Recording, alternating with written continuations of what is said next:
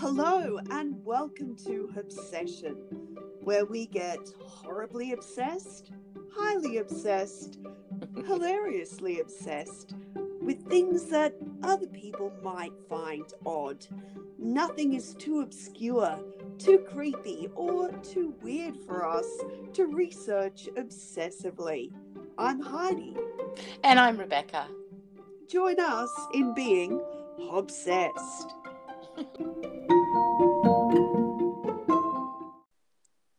Welcome, obsessives. Welcome, Heidi. You are listening to Obsession. Hello, Heidi. Hello, Becky. Hello, everyone. We're back. like, finally. Yeah, I, I, think we can pretty much say that discipline and uh, routine isn't our strong point. Well, definitely not this year. I no, not this year. I think it's kind of a hard year. Yeah, I, I think that we can be forgiven for our um, slightly random and intermittent podcast, giving everything that not only us but the world's going through. Yeah, absolutely. It's been a really, really difficult time, but yeah. I have missed it so much. So have I. So have I. And regardless of what else goes on, I don't know about you, but I always look forward to when we do actually get our act together enough to do one. Oh my gosh, yes. Yes. Yes. So we're in lockdown five here in Victoria. Yeah. What number lockdown are you in at the moment? Two. We're in two. Okay. Yeah. We're in lockdown five. And yeah. we we're supposed to come out of it on Wednesday. Yeah, same for us. I have no idea if we actually will or not. So, you know, it, it has been really hard. And certain parts of my brain are recovering and different parts of my brain are melting down. Yes, yes, yes, yes, yes. So our lockdown has been a week. This current one has been yeah. a week shorter than yours, but you've also experienced the whole. What was it? Four months last year was ours. Uh, it was more than that. Yeah, yours it was, was. it it went on for a long time. Yeah, a long time, most oh, of the year. Yeah. yeah, yeah, yeah, it did. Yeah. So, but yeah, no, I'm I'm struggling to concentrate on anything much, and I kind of this particular lockdown, I sort of went into a bit of denial and I sort of just sort of went home and thought, oh, I'm working from home. And then I sort of went to go out and I went, oh, no, wait a minute, we're in lockdown. I, I you know what I mean? So, oh, yeah. I think I blocked it a bit. I don't yes. know. Yeah, I know exactly what you mean. Yeah, look, I, I definitely know what you mean about concentration. I mm-hmm. mean, I'm getting my reading mojo back, but I'm finding it difficult to listen to music. And that's not like you, is it? No, no, because I find right now that listening to music is actually making me feel lonely. Yeah. Yeah, like I've never been a huge live music person because I hate crowds, but I'm really missing shows and concerts at the moment. And I'm just feeling disengaged with a lot of things, including music. See, I am strangely slightly the opposite at the moment. So I generally mostly have a silent home and you know I, I like silence. Yeah. Um, but the last few weeks I, I have to have music going all the time. Even when i'm sleeping i've got some kind of music going on. So i don't know if it's a company thing or a comfort thing or a distraction thing but yeah we've sort of moved into the opposite realms yeah. here heidi. Yeah i know. And strangely enough even with all of that it was a band that had me completely obsessed and wanting to do a podcast episode. No, I was so excited when you got excited. Yeah. We, we tend to feed off each other a bit like that. Yeah. Anyway, our yeah. obsessions. Yeah. Yeah. Yeah. Well, there is actually a lot of loneliness and strangeness in this band. So it's quite appropriate how you feel, Heidi. Yeah. Yeah. So if you've read the title of tonight's episode, you probably know it's about a band called The Shaggs, although chances are that you might not have heard of them before. Now, I did know about this band and I always did like them, but I did not know about their incredible story. So, do you like them on a musical level or do you like them ironically or, you know, a bit of both? Bit of both. But look, mostly musical, but you also know that my taste in music is strange. So, for those of you who don't know, one of mine and Heidi's first bonding experiences was the Bad Music Challenge on some discussion boards. okay, so the aim of this particular evil game was that participants would take turns posting the most painful, agonizing music that they could possibly find. And you had to listen, everyone else had to listen all the way through. If they couldn't listen all the way through, they bowed out of the competition. And I do believe that it was you and me at the end. Yeah. And you only won because you discovered my musical kryptonite opera. And it was Florence Foster Jenkins. Oh my God, it, It was, too. Yeah. Oh my God. Now, see, for someone who likes bad music like myself, I really, really hate Florence Foster. And it's probably just because it was opera. I mean, if she came up with some kind of, you know, I don't know, 30s track or, you know, 80s Yeah. track, I'd probably love her. yeah. But anyway, so the more discordant the music is, generally I do like it. I'm not being a wanker when I say that either. Yeah. I, I just, I like it. I like it. Mm. Um, so yeah, I like their music, but I actually knew nothing at all about the backstory until you raised it this week, Heidi. Well, you know what? I, I went to the supermarket and I uh, was playing the shaggs in my earphones Yes. um, as I was, you know, walking up and down the aisles in Woolworths. And look, I've got to admit that after a while, Yes. I didn't hate it. yes. There was something about them that grew on me a little Oh. bit. Um, I would not call myself a fan. Um, unlike you, I'm I'm a really strongly melodic person. I No. don't really like discordant music. Yeah. But it was really funny because um, I was listening to it um, on YouTube, and every now and again I'd go, "Oh my gosh, wow, they were!" And I'd realize it was a commercial and it's YouTube. Yeah. So back Yeah. to that whole not concentrating well and being a bit vague during lockdown. Yeah, Yep. Are you okay, Heidi? I'm I'm okay-ish. Yeah. Right, well, hold on to that ish. Hold on to the ish. Well, this particular bit of rock and roll history starts in the mid 1960s with the least rock and roll person you could possibly imagine. A man named Austin Wiggin Jr. What a name. Austin Wiggin Jr. He sounds like a cartoon Worm. I was about to say that. It sounds like a Simpsons character or something. Or like yeah, like a worm, like a cartoon worm. Oh, a cartoon worm. Well, that's yeah. Wiggin, Wiggin, Wiggin. there's a bit of Yeah. confirmation bias there, I reckon. so Austin Wiggin Jr., a mill hand in the rural North Hampshire town of Fremont. Austin was known by his neighbours as a miserable sort of man, sour faced and unfriendly. He was deeply conservative and seemed to regard himself as superior to his fellow blue collar workers. Austin Wiggins was not somebody you could ever call whimsical or mm-hmm. open minded or mm-hmm. alternative, but he oh. did have one surprising quirk a belief in palmistry and a conviction that his mother's predictions were always correct.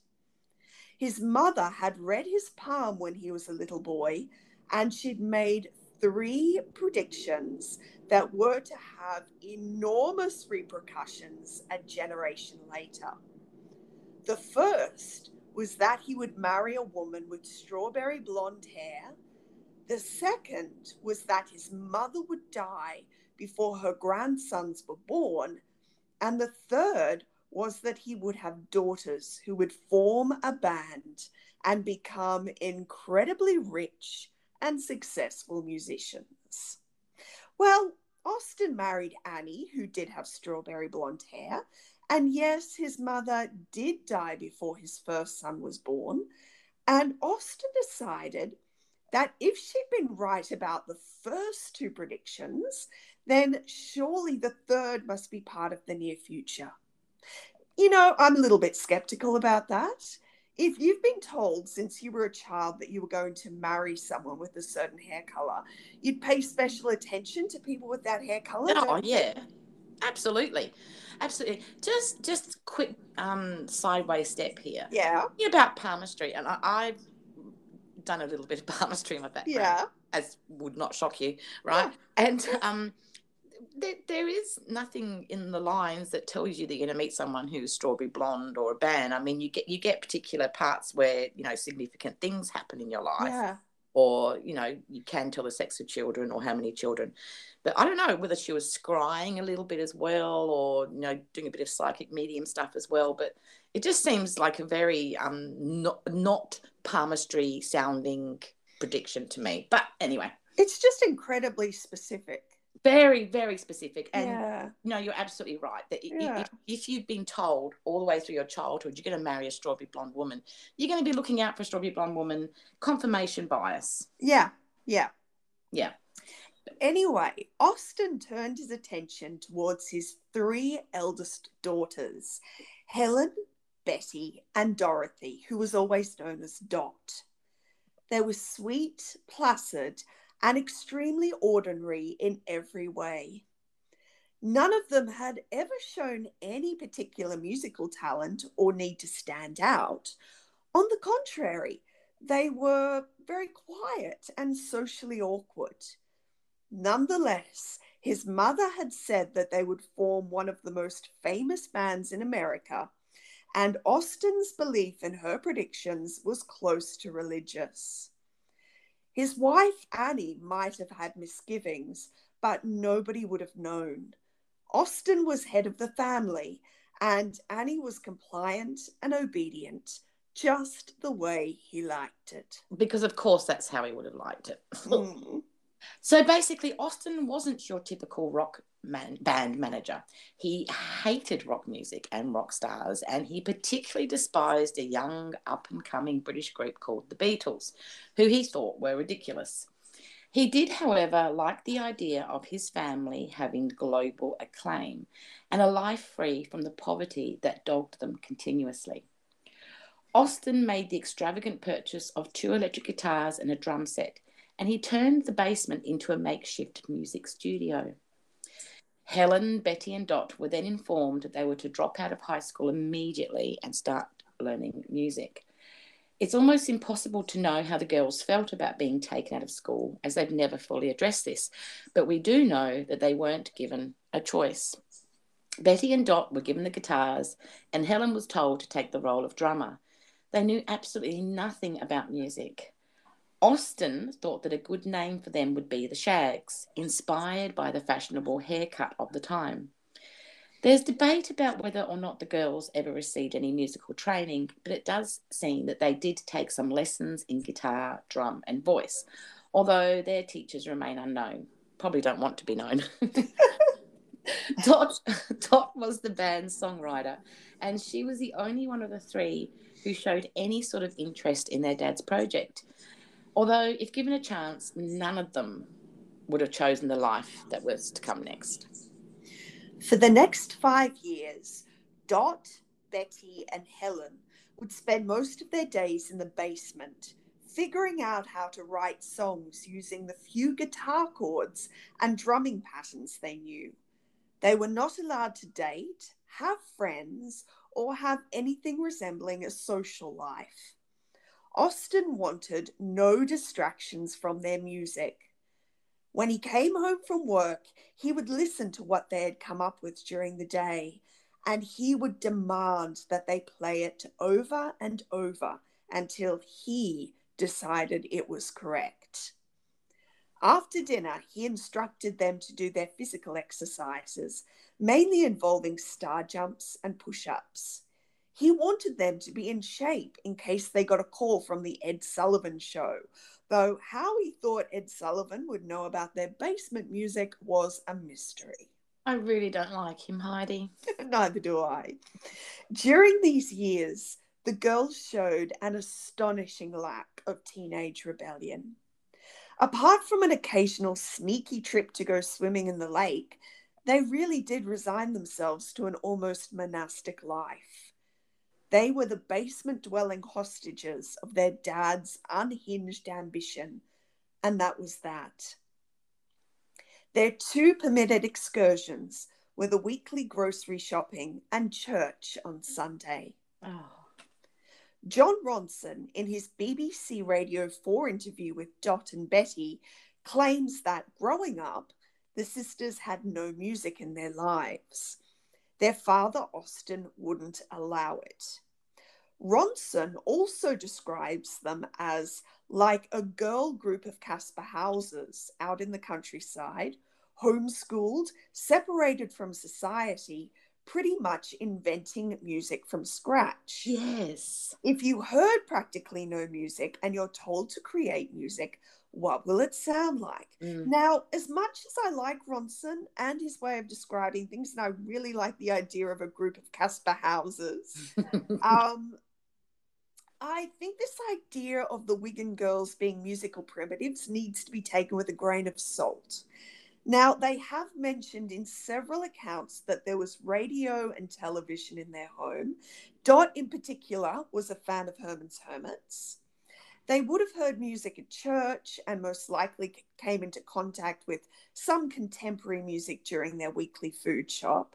Look, I do I do think it's safe to say that their musical influences were incredibly limited and their knowledge of popular culture would have been tiny, but I don't I don't know about the idea of them creating music from scratch. Where did that mythology come from, do you think?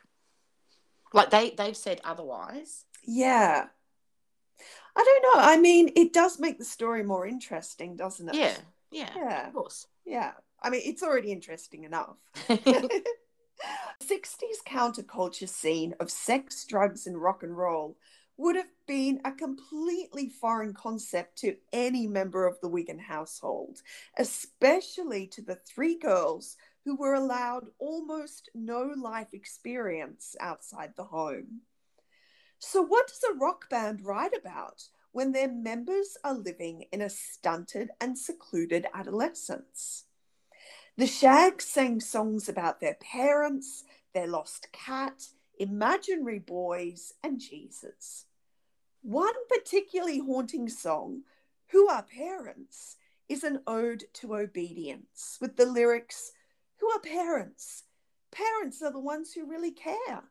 Who are parents? Parents are the ones who are always there. Some kids think their parents are cruel just because they want them to obey certain rules. They start to lean from the ones who really care, turning from the ones who will always be there. That's so rock and roll, isn't it? it is. Not. Um, you know, I really do think that our listeners actually have to hear this. So we Oh, might put a bit in here. Yeah, totally.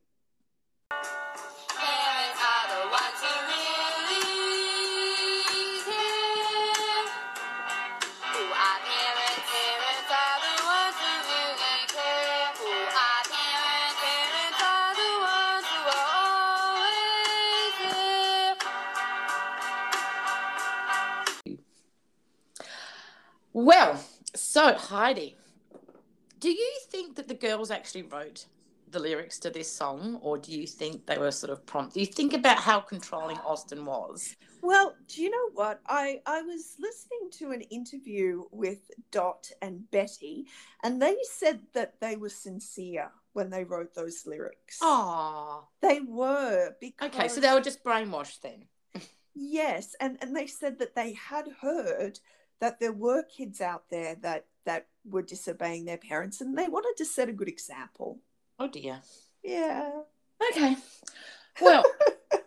oh dear. I, I want to go back in time and rescue them, and yeah. Yeah. Okay. Well, in 1968, Austin decided that the girls were ready to perform in public. At this point, Betty was 18, Dot was 20, and Helen was 22.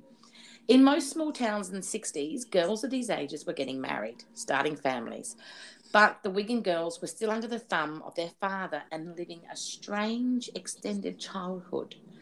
They were forced to go on stage at a talent show in Exeter, and it was to be the first of many public humiliations. The audience loudly mocked their music incompetence and threw soda cans at them. Girls had spent years doing nothing but practice their instruments, yet they still had very abstract concepts of rhythm and timing, to say the least. Mm-hmm. And they seemed to be singing and playing three different songs at the same time. Years later, Rolling Stone magazine would describe them as the lobotomized Von Trapp family singers, and God knows how this first audience would have described them. Austin cared nothing for their distress and humiliation. They would practice more and they would perform more, and he would not accept any argument. Taking advantage of the fact that the kids and teenagers of Fremont had absolutely nowhere to go on a Saturday night, Austin obtained permission to host dances at the town hall for Fremont's bored youth. The music was to be provided by, you guessed it, the Shaggs. And you can actually find some footage of one of these shows on YouTube. I know, fascinating, isn't it? So fascinating. I know. So it does actually look like the attendees were at least having fun. The Wiggins ordered in crates of sodas to be sold at the refreshment stand, and a Fremont tradition was born. The dances were popular and not because of the music. The local kids were desperate for a place to go on weekends, and if having to dance to the bizarre and discordant music of the Wiggins family was the price for getting out of the house and mucking around with friends, they would pay it. Do you know, when Yeah. I was about 13, I lived in a very remote um, military base. Yeah. And they decided to turn one of the old houses. so- A very nice soldier decided, you know, the kids need something to do, and so he started a little um like youth club in Mhm. one of the abandoned houses. And when I was looking at the footage of the shaggs and, and all the kids, you know, playing up, Yeah. I I, I had flashbacks to it because Oh my the, the music was terrible. the music was awful. And and the, the soda pops were we had like this soda oh my god they obviously someone had bought a soda stream or something yeah. so, so, so the fizzy drinks were absolutely awful but we had a ball because we had a place to go and we thought we were like you know rock stars oh my god, you would have felt so grown up. i did i did Yeah, out clubbing. out yeah, out clubbing So, you know what? The kids of Fremont were definitely having fun, but this didn't mean that they were kind to the band. no On the contrary, the girls had to duck flying soda cans and pretend to be oblivious to insults every Saturday night. Their younger sister Rachel, who had started high school, was being constantly bullied about her sisters, and Dot, Betty, and Helen felt worse for her than they did for themselves. Saturday nights were difficult, but they were also the closest thing to a social life they had. On Sunday mornings, the girls would return to the hall to scrub the scuff marks off the dance floor. you know th- these girls sound like they were really nice Oh, do you know what? I, I do get the feeling that they were. And I get the feeling from footage and interviews of them as they are now that they're still lovely women. oh yeah Yeah, I really, really do. yeah Yeah. So Austin's next move was to have the Shaggs record an album. The girls were utterly dismayed. Betty recalls walking into Fleetwood Studios thinking that she just wanted the ordeal to be over as quickly as possible. Dot admits that the recording session did make her feel special, but even her enthusiasm dropped over the day long session. The studio engineer was completely perplexed. Sessions were very expensive at $60 per hour, a huge amount of money for a blue collar family. In the 60s, imagine that That's a lot. $60 an hour. a lot of money Yeah. And he felt guilty about taking their money when the band was so obviously not ready for recording. Austin brushed aside the engineer's misgivings with the words, I want to get them while they're hot. the album was named after the opening song, Philosophy of the World. My favorite description of this album was written by Matt Fink for Paste magazine. It's like discovering the folk music of a culture you can barely believe exists, where all the convention of rhythm and tone are upended. The patterns are elliptical and random.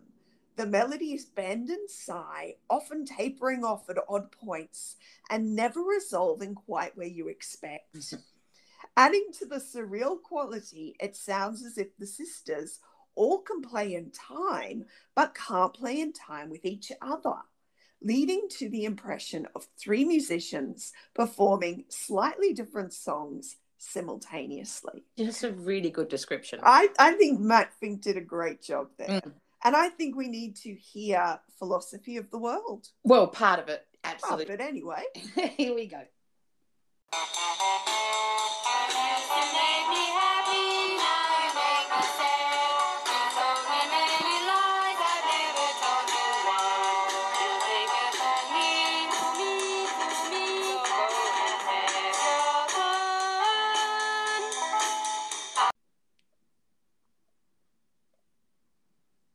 So that one's actually probably their most famous. Well, apart from My Pal Foot Foot, I, I think My Pal Foot Foot is the favourite. Yeah, no, you're right. Yeah. You're right. so, Austin paid someone to press 1,000 copies of this record, but legend has it that he only received 100. They were sent to radio stations, but unsurprisingly, they did not get played. Much to the girls' delight, the Saturday night concerts at the Fremont Town Hall came to an end in 1973. The city council were concerned about rumours of fights and drug deals going on during the dances, and they closed them down. At this point, Betty was 23, Dot 25, and Helen 27.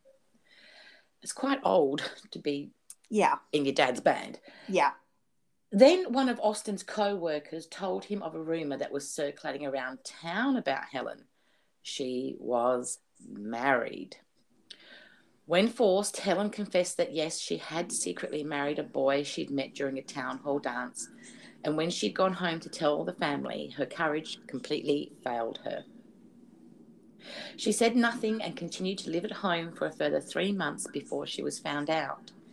In a rage, Austin chased down her husband with a shotgun and had to be restrained by police. He really is a controlling. Anyway, Oh, yeah. yeah, yeah, I think that that's quite telling in itself. Mm. Helen was kicked out of the band, something that had to have been a great relief to her.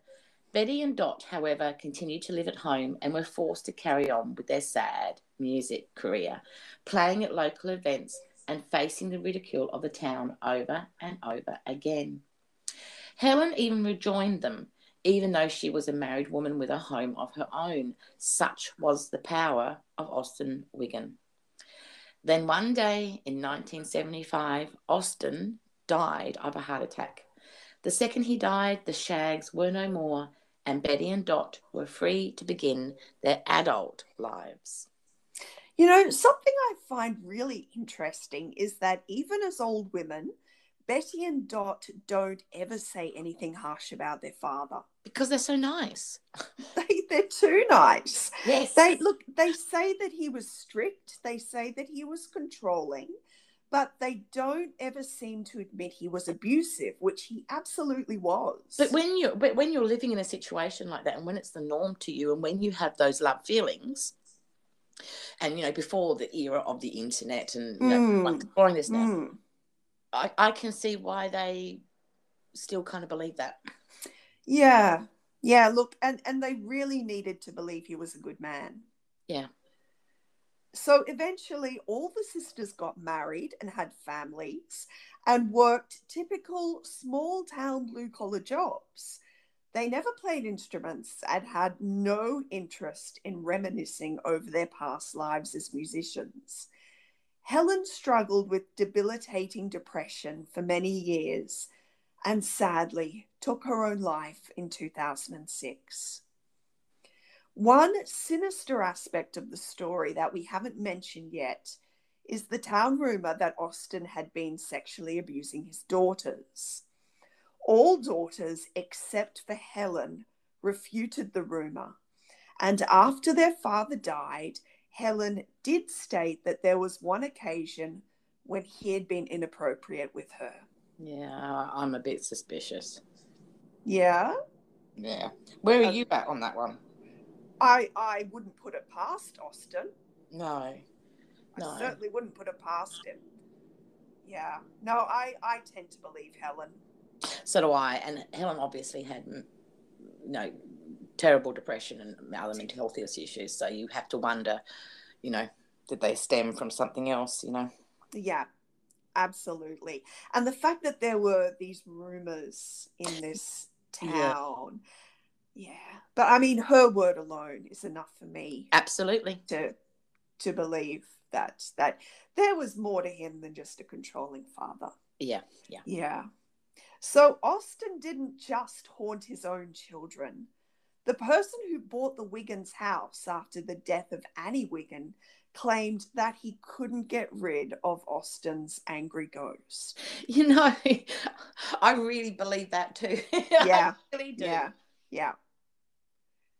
So the sisters may have discarded their music, but there were other people who were determined not to let it vanish completely. In, in 1976, Frank Zappa praised Philosophy of the World in an interview and even went as far to say that the Shaggs should perform at the next presidential inauguration.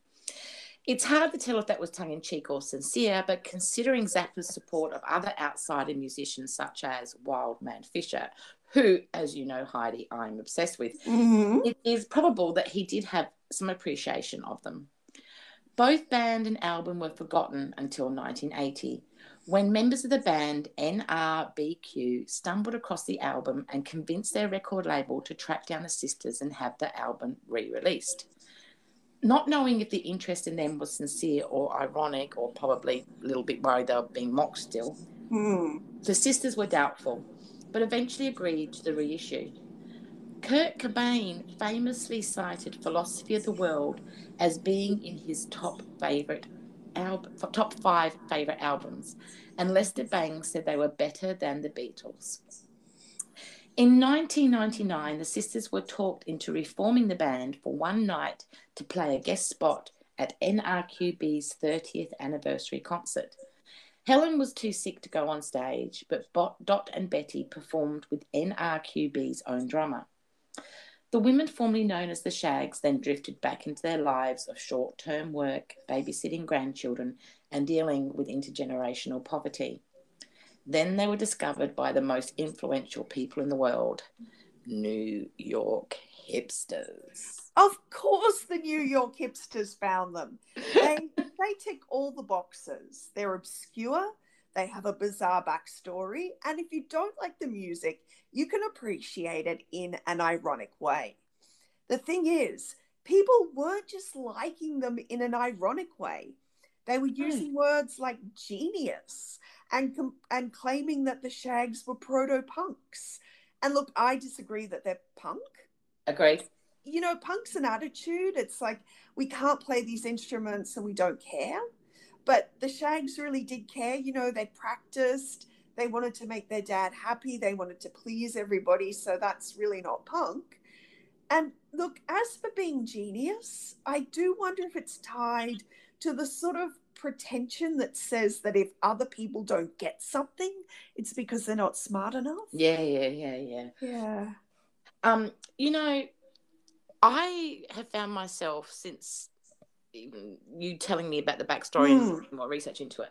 Um, I've lost my enjoyment of them a tiny bit.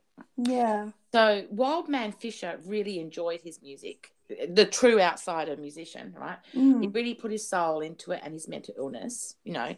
Um, and it, it, it truly is stunning. But I, I don't know, knowing that the girls hated doing it so much and that it really did cause them real embarrassment and distress takes away. It's not it's not an art for them. Does that make sense to you? It's Yeah, not, not an yeah, art. It absolutely does. It's And just look, trauma. Yeah.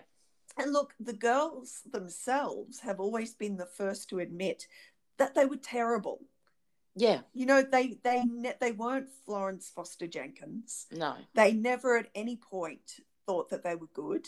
They were doing it because they were forced to. Yeah. They were doing their best, and um, even now, they don't really understand. no. You know why why people are rediscovering their music. So a whole Um, lot of hipsters and idiots like me have sort of Well, not no, seriously, we, we we we, we've um uh, take we've been as controlling as the father. We've taken it on as this you know cool outsider music when it was just actually something they really didn't enjoy and it was horrible for them. So Yeah. do you see what I mean about why Yeah. I, I no longer kind of find it? Well, yeah, because you're listening to child abuse. Yeah, absolutely. Yeah. absolutely, Yeah. absolutely. And look, I do, I, I do understand why people might genuinely like them because there is something very sweet Yeah, uh, that that comes through because they were sweet people. There is a sweetness that comes through. yeah, Um, but But you the- know, say, saying that what they did was deliberate and they were Mm. deliberately No. being experimental. no, No, they weren't. no, they they weren't. weren't. They at weren't. all. they weren't at all. But see, this is the thing, though. You can you can now like for now for me anyway. I knew nothing about them. I just love their music. Um, but now I kind of really love them. really genuinely. Yeah. I want to know them. I want to make friends with them. Do you know what I mean? Um, Yes. Now I don't know that I like their music. But there you go. Yeah. Well, look, whatever anyone thinks of their music, the fact remains that it's extremely difficult to play. Jesse Krakow, a musician from New York, staged a Shaggs tribute. He put together a band of highly skilled professional musicians and they set about reproducing the songs exactly as they'd been recorded. It was incredibly hard. The Shaggs may not have had a conventionally good technique, but there are very complicated patterns in the drumming in particular that are almost impossible to replicate. Krakow managed to coax Betty and Dot to perform with them. And the women were stunned and delighted that the audience knew their songs well enough to sing along. Dot was so delighted with the reception that she came out of musical retirement and she and Krakow formed the Dot Wiggins Band. So the prophecy came true to a certain extent. Mhm. They're not very famous and barely successful, and they're definitely not rich. But they do have a debut album that's been getting reissued since 1969. And there's an awful lot of musicians who never did. Yeah. So, was it a self fulfilling prophecy, or did Austin's mother genuinely see the future? And if so, um, it would have been good if she'd been more specific and said, Your children will have a famous band and hate doing it, leave them alone and let them live their lives. Oh, look, I just wish their lives hadn't been so sad. I wish Yeah. they I wish they'd been allowed to have dreams of their own. Yeah, yeah. Yeah. But, you know, that's not exactly unknown to us, is it? Half our podcasts are about women's dreams being extinguished by men or in power of their lives. Oh, look, Oh I, I think our, you know, I think for our sometimes- next episode, we have to do a villainous woman. yeah, but it, just not to even things up. It's not going to work though because we've done this before, Heidi. We will pick any topic, and no matter what, there is an arsehole of a man somewhere there. I keep thinking, oh my god, are we these horrible man-hating women or something? No, No, right. no, we history. don't plan it this way. No, we really don't. This isn't some subtle way of, you know, um, promoting trick or anything like that. It's just in history, there are so many awful men doing awful things to women that Although, if there's a woman in the story, there's going to be a bad man there somewhere. although, look, I have to admit, um, the story that this most reminded me of was the episode we did on the Fox sisters. And in that case, it was a very evil, overbearing older sister. True. And I'm, I'm just trying to remember what bad men there were in that story. Uh, there weren't any. I mean, I'm sure there were, but there, there weren't any lead characters. And in which case, the overwhelming Fox Sisters ghost is coming to us and going, Well, actually, the reason why. But there, there was a female villain in that one. I know. There And was I'm a going, female. I'm villain. going to make an effort to find a female villain. Although, okay? actually, no, I'm going to just proffer here that she was definitely a villain. But, I mean, why? I mean, there wasn't an awful lot of opportunities available for women's careers of that time.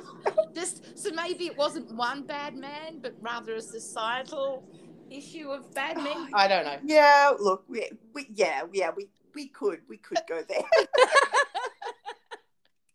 oh dear.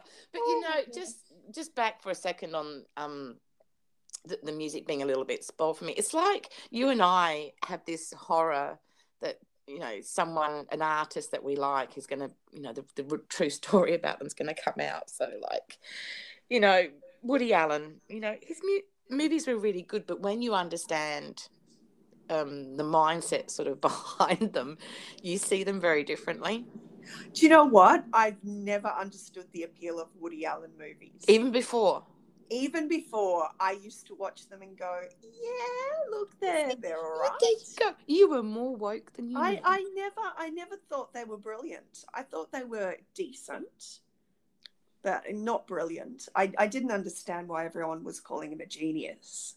oh i don't know about genius but i always really enjoyed his movies i really Yeah. But now, of course, when you see it in a different light, and we keep doing that with every podcast, I know. we, I we, know. we shouldn't be calling it obsession. We should be calling it Heidi and Becky ruin shit. Well, the Killjoys. the Killjoys. that sounds like a good name for a band. It really, that might already be the name of a band. Actually, I think It it is. sounds too good to not be the name of a band. Okay, we we have digressed so much on Yeah. the topic now. Do you reckon it's time to let our listeners go? Well, do you know what? I think we should let our listeners go after they listen to a little bit of my personal favorite, My Pal Foot. I knew you were going to say that. okay, here we go, guys. Here's a little bit.